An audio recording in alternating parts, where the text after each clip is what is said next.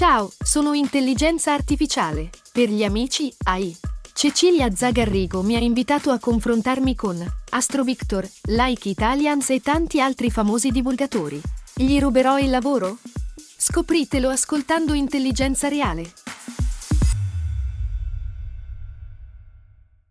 Lucky Land Casino asking people what's the weirdest place you've gotten lucky? Lucky? In line at the deli, I guess? Aha, in my dentist's office. More than once, actually. Do I have to say? Yes, you do. In the car before my kids' PTA meeting. Really? Yes. Excuse me, what's the weirdest place you've gotten lucky? I never win and tell. Well, there you have it. You can get lucky anywhere playing at LuckyLandSlots.com. Play for free right now. Are you feeling lucky? No purchase necessary. Void where prohibited by law. 18 plus. Terms and conditions apply. See website for details. With the Lucky Land slots, you can get lucky just about anywhere.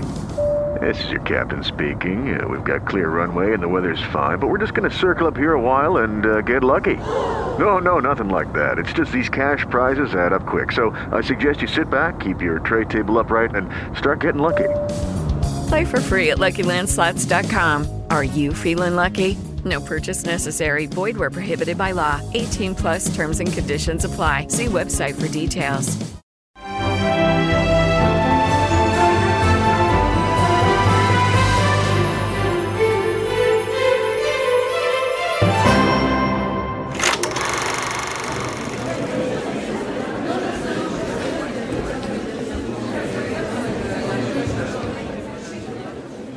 J'ai fait des films très très différents dans ma vie. Et donc, il faut que je vous dise qu'est-ce que c'est qui m'a mené euh, à faire ce travail pendant tant d'années. Voilà, c'est bon, c'est bon. Il y a trois mots qui sont importants pour moi. Inspiration, création, partage. Ciao a tutti e benvenuti a una nuova settimana con i Magnifici 7, a una nuova puntata dei Magnifici 7, il podcast di cinema degli ascoltabili.it. In studio sempre Simone Spoladori. Ciao a tutti. E me, il sottoscritto Giuseppe Paterno Raddusa. Oggi Simone, prima di iniziare a parlare degli argomenti che tratteremo nel corso dell'episodio, vogliamo fare un brevissimo omaggio, Omaggio, un, un sì. ricordo a una grandissima regista che è appena eh, venuta a mancare, che è Agnès Barda, a cui mandiamo un saluto simbolico, cosa dire, veramente una grandissima figura per il cinema, una grande figura di libertà. È un, per- ringraziamento, un saluto e un È ringraziamento. un ringraziamento, magari chissà, nelle prossime settimane avremo modo di parlare dei suoi, anche dei suoi film. Sicuramente sì, troveremo il modo di, di ringraziarla per il suo cinema e di eh, dire quanto ci mancherà. Oggi però abbiamo in serbo altri argomenti. Cosa succedeva Simone in una grande settimana del passato? Allora, 60 anni fa, questa settimana, si spegneva uno degli scrittori americani del Novecento che con il cinema ha avuto uno dei rapporti più stretti, possiamo dire. Cioè Raymond Chandler, che forse è il più importante rappresentante della cosiddetta letteratura hard-boiled. Ecco Simo, eh, non diamo per scontato ovviamente, come non facciamo mai, che No, tutti sappiano di cosa parliamo e diamo una piccola, una breve definizione di letteratura hard-boiled. Hard-boiled. Perché eh, è un'espressione abbastanza colloquiale con cui di solito ci riferiamo alle uova, perché infatti hard-boiler sono le uova sode, le uova dure letteralmente, quindi il termine eh, viene associato a partire dal suo eh, riferimento culinario Mhm. anche allo spessore ehm, duro, granitico delle storie che sono appunto raccontate all'interno di questa letteratura, Di delle questa atmosfere che eh, questa letteratura evoca e richiama. Sono storie di ehm, detective, di, istitu- di figure istituzionali che però non hanno nulla di convenzionale, sono figure eh, spesso nell'ombra, sono figure che prima fuori onda definivamo loser. Loser, di- dei ehm, perdenti. dei perdenti per motivi personali e per, e per motivi professionali. Chandler, diciamo, è stato uno dei grandi esponenti di, di questa forma di letteratura.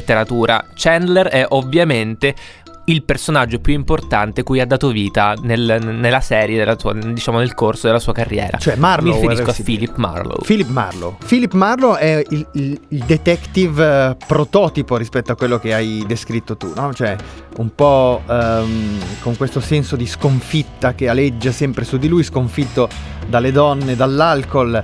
eh, debutta in letteratura con Il Grande Sonno nel 1939, che è il primo romanzo di Chandler, che ne scriverà otto in tutto nella sua carriera, oltre a una trentina di racconti. Il grande successo però Beppe arriverà proprio quando Raymond Chandler approderà a Hollywood nel 1943, quando firmerà un contratto come sceneggiatore soggettista per la Paramount. Firmerà sceneggiature come La fiamma del peccato di Billy Wilder, che so che è un film che tu ami molto, ovviamente. come tutti, come giusto che sia. Come giusto che sia, e, o L'altro uomo di Alfred Hitchcock.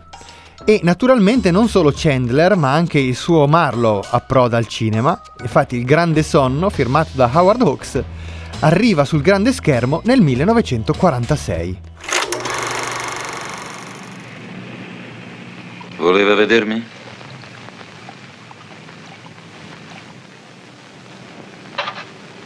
Lei è un detective privato, eh? Credevo che esistessero solo nei libri o che fossero dei viscidi individui che spiano nei corridoi. È ridotto male, vedo. E inoltre non sono molto alto. La prossima volta verrò sui trampoli e con un completo da tennis. Non credo che le aiuterà molto. Allora pensa che potrà occuparsi di questa faccenda di mio padre. Non dovrebbe essere difficile. Davvero, credevo proprio che fosse il contrario. No, non direi. Che cosa intende fare come primo passo? Il solito, no? C'è qualcosa di solito nel suo mestiere? Certo che c'è. Perché non guarda pagina 3 dell'opuscolo come diventare detective privato in 10 facili lezioni per corrispondenza? Suo padre mi ha offerto da bere. Ha letto anche come diventare un buon attore? Avevo accennato al bere. Parlo sul serio, signor Marlo. Suo Mio padre, padre- prego, si accomodi. Una delle caratteristiche, diciamo, più importanti del noir, ma in, più in generale della scrittura di Chandler, è eh, la difficoltà delle trame. Allora, la clip che abbiamo appena sentito è appunto quella tratta da un film che si chiama Il grande sonno di Howard Hawks del 1949, se non vado errando. 46. 46, perdonami, che citavo in apertura. Un film dalla trama apparentemente molto complicata, una storia che parte, diciamo, da un dramma familiare di un padre che non capisce perché la figlia stia sperperando tutti i suoi soldi nel, nel gioco d'azzardo e assolda appunto un detective per capirci di più. Questo detective, che è appunto Philip Marlowe, interpretato da Humphrey Bogart, si trova invischiato in un intrigo molto complesso che, Sì. eh, che, diciamo comprende anche la malavita che, che sta dietro ai, eh, ai ai casinò, comprende anche la figlia maggiore perché la figlia minore è quella che gioca d'azzardo, invece c'è una figlia maggiore che entra in relazione con Humphrey Bogart che è interpretata niente meno che da Lauren Bacall. Pare che la trama fosse talmente complicata che Humphrey Bogart, Lauren Bacall, che ricordiamolo sono stati al centro di un grandissimo romance hollywoodiano, avessero proprio delle difficoltà a entrare in relazione con questo meccanismo narrativo. A capire che cosa stessero girando a tratti, cioè si chiedevano, chiedevano delucidazioni, dicevano ma bene ma questa scena che cosa significa, che cosa vuol dire? E in effetti, Beppe, possiamo dire che effettivamente a una prima visione questo, questo film eh, sia piuttosto complicato Complesso, da, sì, da- ma- da capire a livello di struttura narrativa. Ma molto affascinante, allo stesso tempo molto affascinante. Molto affascinante proprio per questo e anche la fiamma del peccato che citavamo prima e che Chandler scrive insieme a Billy Wilder prendendolo dal romanzo Double Indemnity di James Kane che è un Mhm. altro scrittore hard-boiled, Uno ricordiamolo. dei più importanti. Anche la fiamma del peccato è un ingranaggio complesso che è strutturato interamente in flashback con pochissimi dialoghi molto essenziali e questi meravigliosi ambien- ambienti urbani soffocanti e sensuali.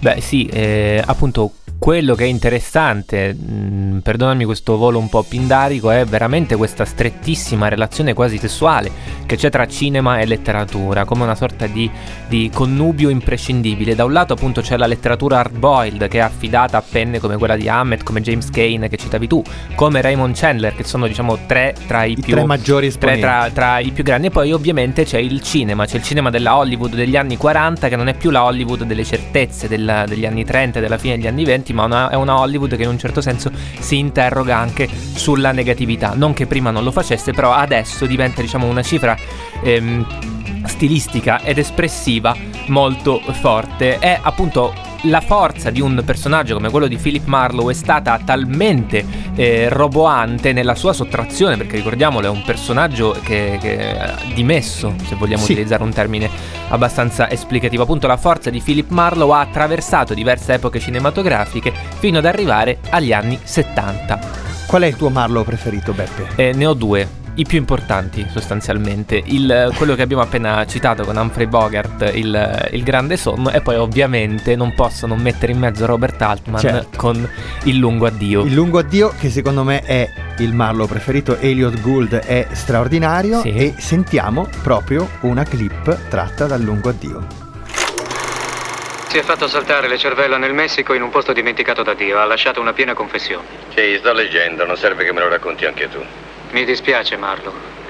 Mi dispiace cosa? Per te è solo un altro servizio. Mi dispiace che tu sia stupido. Perché? Sei stato lì in prigione, nei guai per un amico e poi quello che fa ti molla. Sono cacchi miei, no? Ah, sei uno stupido. Ah, a proposito, c'è un articolo su di te con foto e tutto. Eh, sì, vedo. Eh, sono grandi soddisfazioni. Allora Simone, che dire, ogni volta che ammazziamo qualcuno possiamo prendere un'armonica, suonare e sfogarci un po'. Allora, abbiamo ascoltato una clip del lungo, del lungo addio, perdonatemi, con Elliot Gould, doppiato dal grandissimo Pino Locchi, appunto il finale di The Long Goodbye, del lungo addio di Robert Altman, e ora siamo pronti a dire benvenuto e non addio a Paolo Roversi, scrittore, autore di romanzi di successo come Solo il tempo di morire, Milano Criminale, come la trilogia dei romanzi che hanno come protagonista l'investigatore hacker Enrico Radeschi e del recentissimo Addicted che è nelle librerie appunto da pochi mesi e che sta andando molto bene. Molto bene, sì.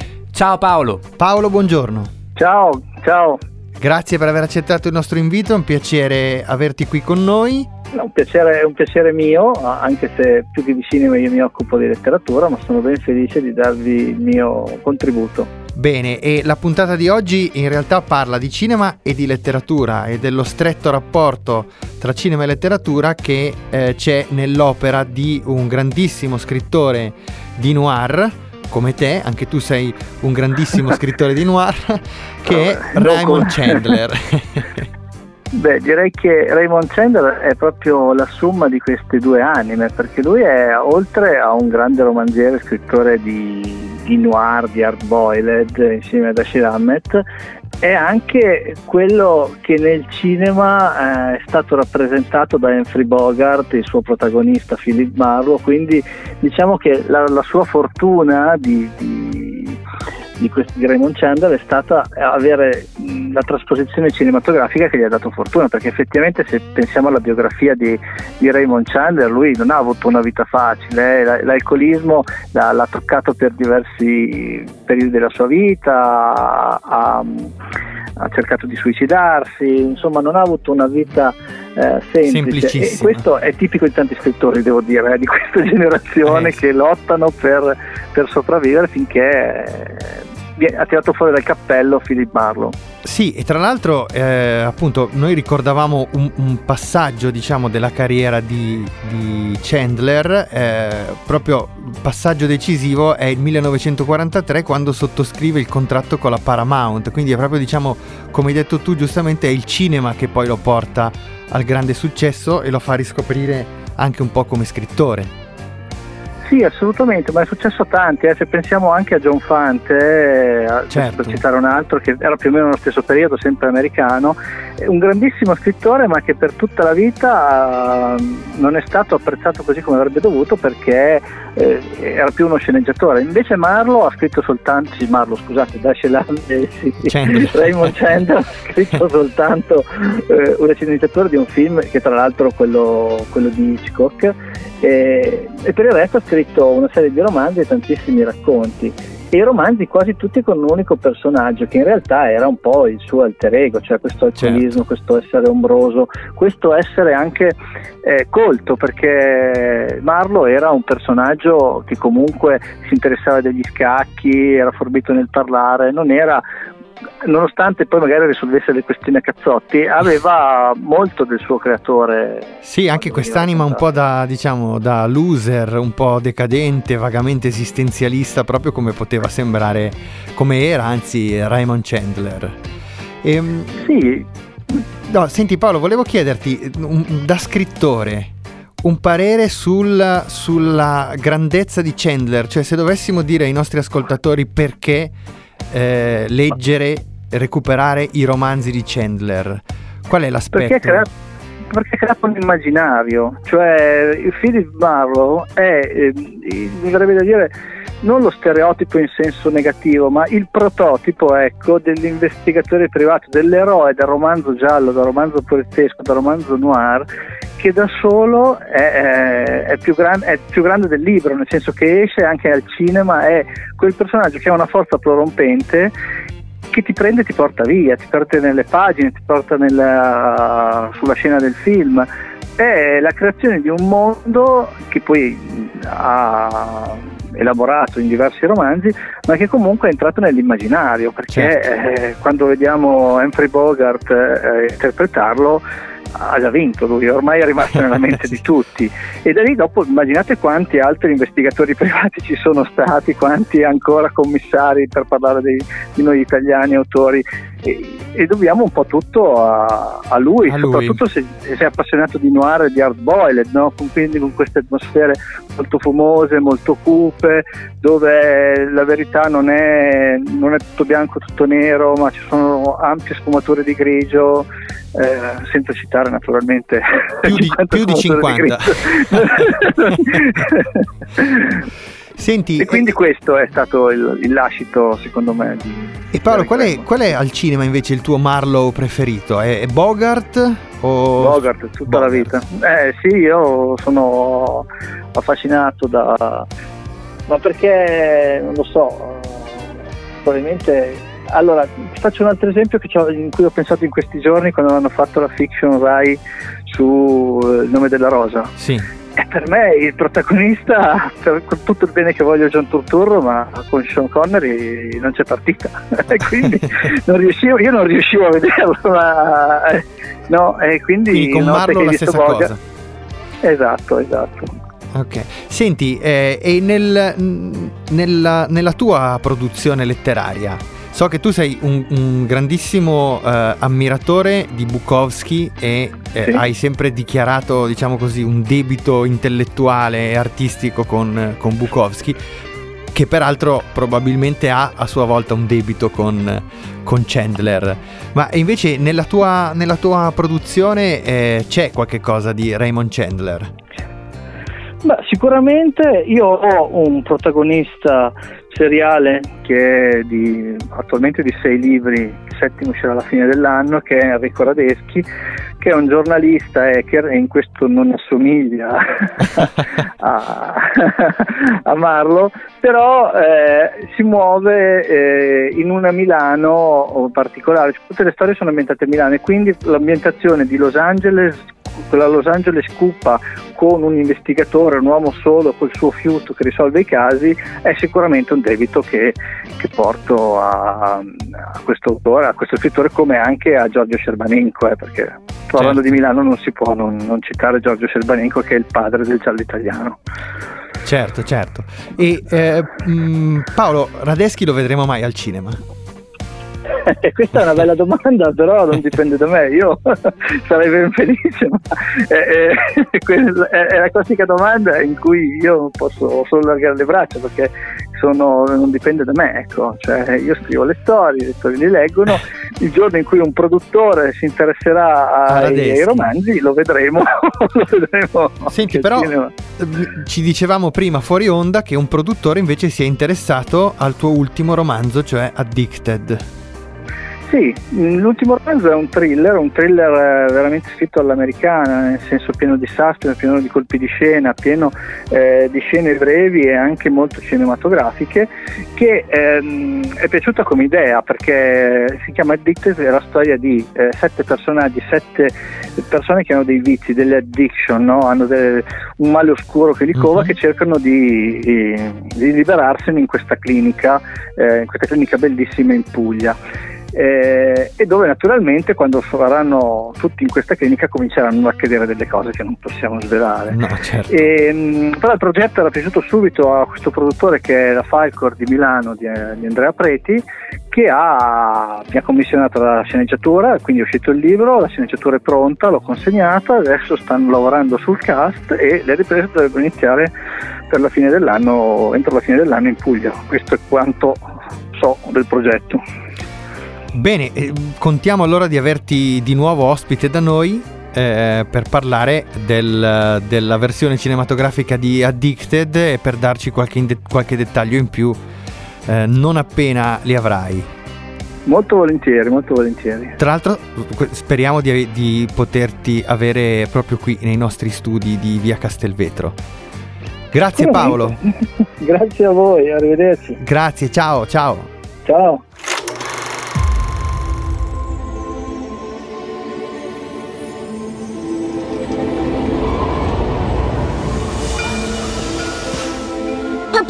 Svegliati! Gli elefanti chiedono di noi! Guardate. Un bebè! È nato un bebè! Abbiamo un bebè! E quello cos'è? Un muso che solo una madre può amare. Signore, molti di noi la trovano attraente. Stavo parlando dell'elefante. Hai fino a domani sera per risolvere la cosa. Io? Quelle orecchie devono sparire! Non guardare me. Passiamo ora all'attualità, Beppe, che è un'attualità però che ha un forte ponte collegamento con il passato, perché si tratta di un remake, è il remake di Dumbo che è uscito nelle sale eh, solo qualche giorno fa, proprio questa settimana, ed è Ieri. firmato ieri, firmato proprio da Tim Burton. Allora, Simone, io devo ammettere che il film non sono riuscito a vederlo proprio perché è uscito ieri, però so che tu l'hai visto, hai avuto modo di vederlo. Sì, io l'ho Quindi visto. Questa, questa seconda parte della, della trasmissione si trasforma in una sorta di intervista a, eh, a Simone Sporadori su Dumbo. Sono A- pronto. allora, Simone, io già percepisco nell'aria, chi ci ascolta non lo sa, che non hai particolarmente amato il film. No, no, sono triste e deluso. Simone, ricordiamolo, è autore anche di un libro dedicato a Tim Burton. Ecco, avevamo già esortato i nostri ascoltatori a comprare le Esatto. ultime copie circolanti. Quindi diciamo che è abbastanza legato a questo regista. Adesso, adesso, ehm, molto spesso negli ultimi anni si è parlato appunto di un declino di Tim Burton. Tu hai visto questo film ieri. Sì. Spiegaci un po' perché non smentiamo appunto questa teoria Ma- del declino. Mm, per, per quanto, per quanto ne penso è, è un film che si inserisce proprio in, questa, in questo percorso discendente che è iniziato da Alice in Wonderland in avanti. Le intenzioni sono buone perché vorrebbe essere qualcosa che sta al di là di un semplice remake, vorrebbe essere più un'attualizzazione anche intelligente del capolavoro Disney, un'attualizzazione non solo tecnologica, perché ovviamente live action più CGI permettono un realismo eh, notevole che, che aumentano come dire, l'esperienza Mhm. e la sospensione dell'incredulità, ma anche un'attualizzazione strutturale e tematica. Spariscono dei personaggi, ne entrano altri, altri mh, c'è una componente eh, umana più forte, cioè viene dato più spazio ai personaggi umani e anche gli animali sono rappresentati con dei caratteri per certi versi più convincenti, no? meno sdolcinati e più descritti per il loro, per il loro agire. Però Beppe, il primo problema è che Barton non è mai stato un, un regista, un narratore troppo abile a dare spessore psicologico ai suoi personaggi. I personaggi di Barton, quelli più riusciti, venivano risolti in chiave visiva. Qui i tanti personaggi umani, dal cattivo interpretato da Michael Keaton alla eh, scialba acrobata interpretata da Eva, da Eva Green, sono impalpabili, sono monodimensionali e a tratti insopportabili. Immagino che anche dal punto di vista mm, dello stile, no? non tanto dal punto di soltanto tecnico, com- come dicevi prima, Barton è stato sempre molto bravo a risolvere la questione psicologica dei suoi personaggi attraverso la chiave visiva. Io trovo che questo sia sempre stato un elemento di gran fascino, soprattutto in relazione ai suoi primi film, da Beetlejuice a Edward Mani di Forbice, insomma, tutta la prima, Mm-mm. da Batman ovviamente, tutta la prima parte della sua carriera. Io eh, personalmente trovo che sia da Big Fish che è, è un po' venuta meno quella che era la sua forza. Big Fish è un film profondamente riuscito, ma anche profondamente diverso dal punto di vista dell'introspezione psicologica. Per me lui si è un po' fermato, si è un po' fermato lì. Già Alice in Wonderland segnava il passo di qualcosa che veniva un po' a mancare da prima. Torniamo però a parlare da, eh, di, di- questo, di questo nuovo Dumbo, di questo remake di Dumbo. Che cosa non c'è più di Tim Burton? Che cosa manca? Ecco, tu eh, parlavi del- del- di Big Fish come un film spartiacque. In realtà, eh, dopo Big Fish, nella filmografia di Barton ci sono dei film come eh, ne cito uno, La fabbrica di cioccolato, che secondo me è un film eh, totalmente riuscito nella sua eh, carica irriverente. E proprio questa irriverenza, questa eh, capacità di mh, utilizzare uno humor nero anche molto eh, sconveniente a tratti, la capacità di essere, io l'ho sempre visto così, una sorta di virus dentro allo show business, mi sembra completamente scomparsa.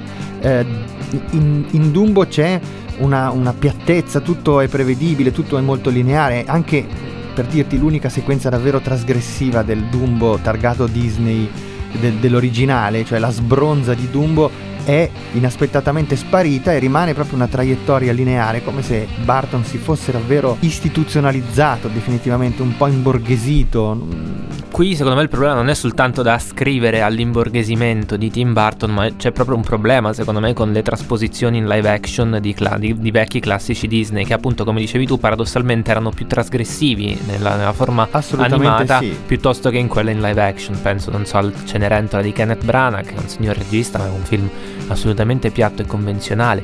Penso anche alla Malefica con Angelina Jolie, in cui viene messo a forza un carattere al personaggio, personaggio di cui il personaggio probabilmente non ha bisogno.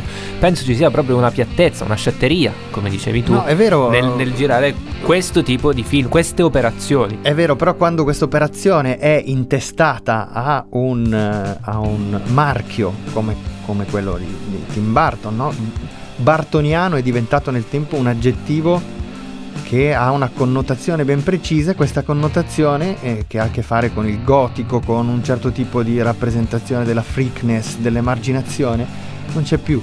In Dumbo non c'è assolutamente più e eh, c'è anche una fragilità ideologica, eh, anche in questo caso ci sono delle buone intenzioni, il tentativo di rendere, come dire, l'emarginazione ma anche la, la cattività degli mm-hmm. animali la metafora di qualche cosa che riguarda il mondo in cui viviamo, uh, che ha de- de- una dimensione più generale, eh, nella Dreamland, che è questa um, nella Dreamland del cattivo Michael Keaton, eh, è invece molto, molto fragile, molto superficiale.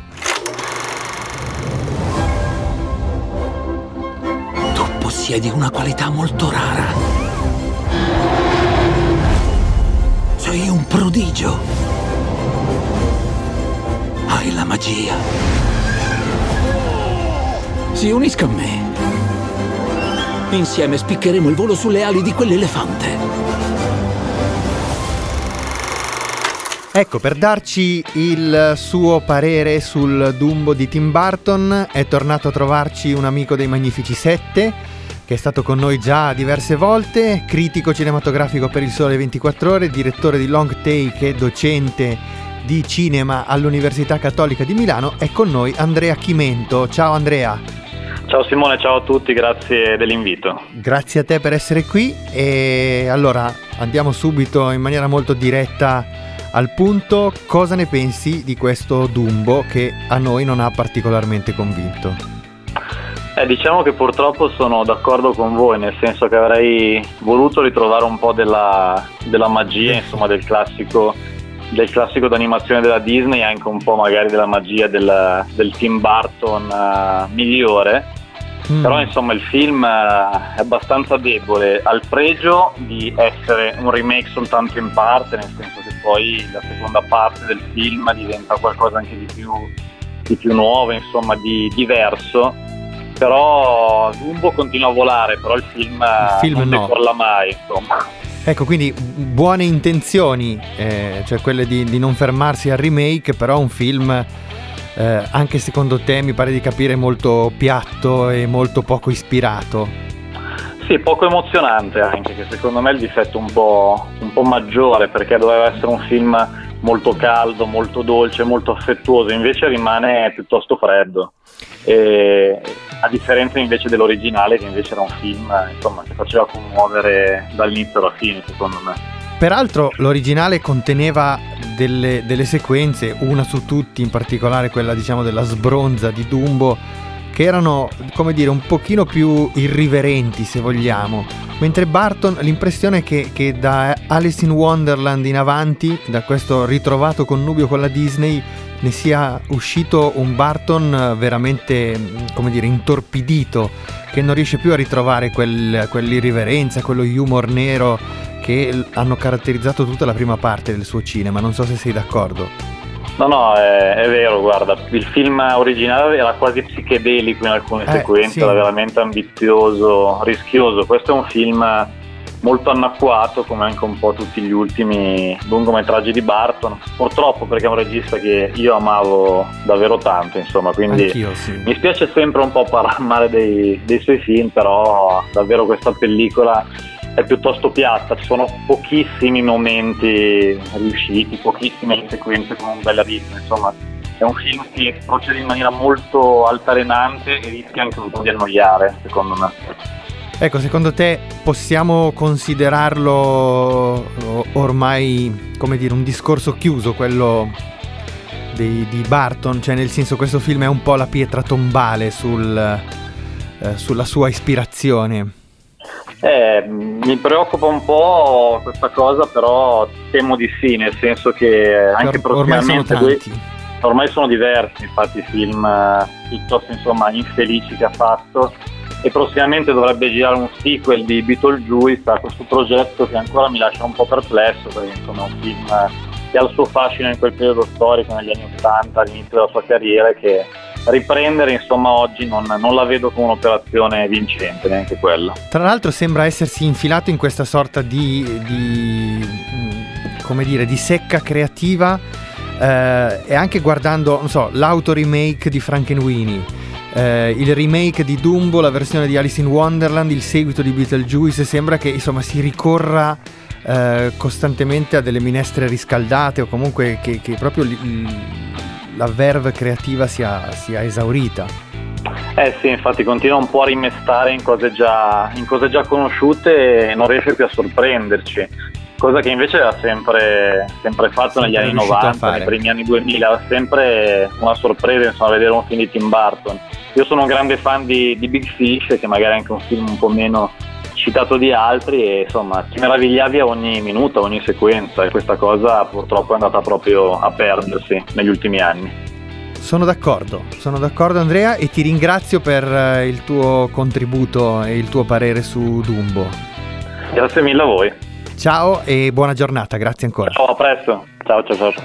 Chandler, Dumbo, in parte Agnès Varda che ricordiamo ci ha appena lasciato. Un'altra puntata dei Magnifici 7 per questa settimana è finita. Ma ci rivediamo. Assolutamente ci riascoltiamo. Ci riascoltiamo. Settimana, settimana prossima, sempre su gliascoltabili.it. Ciao a tutti. Ciao.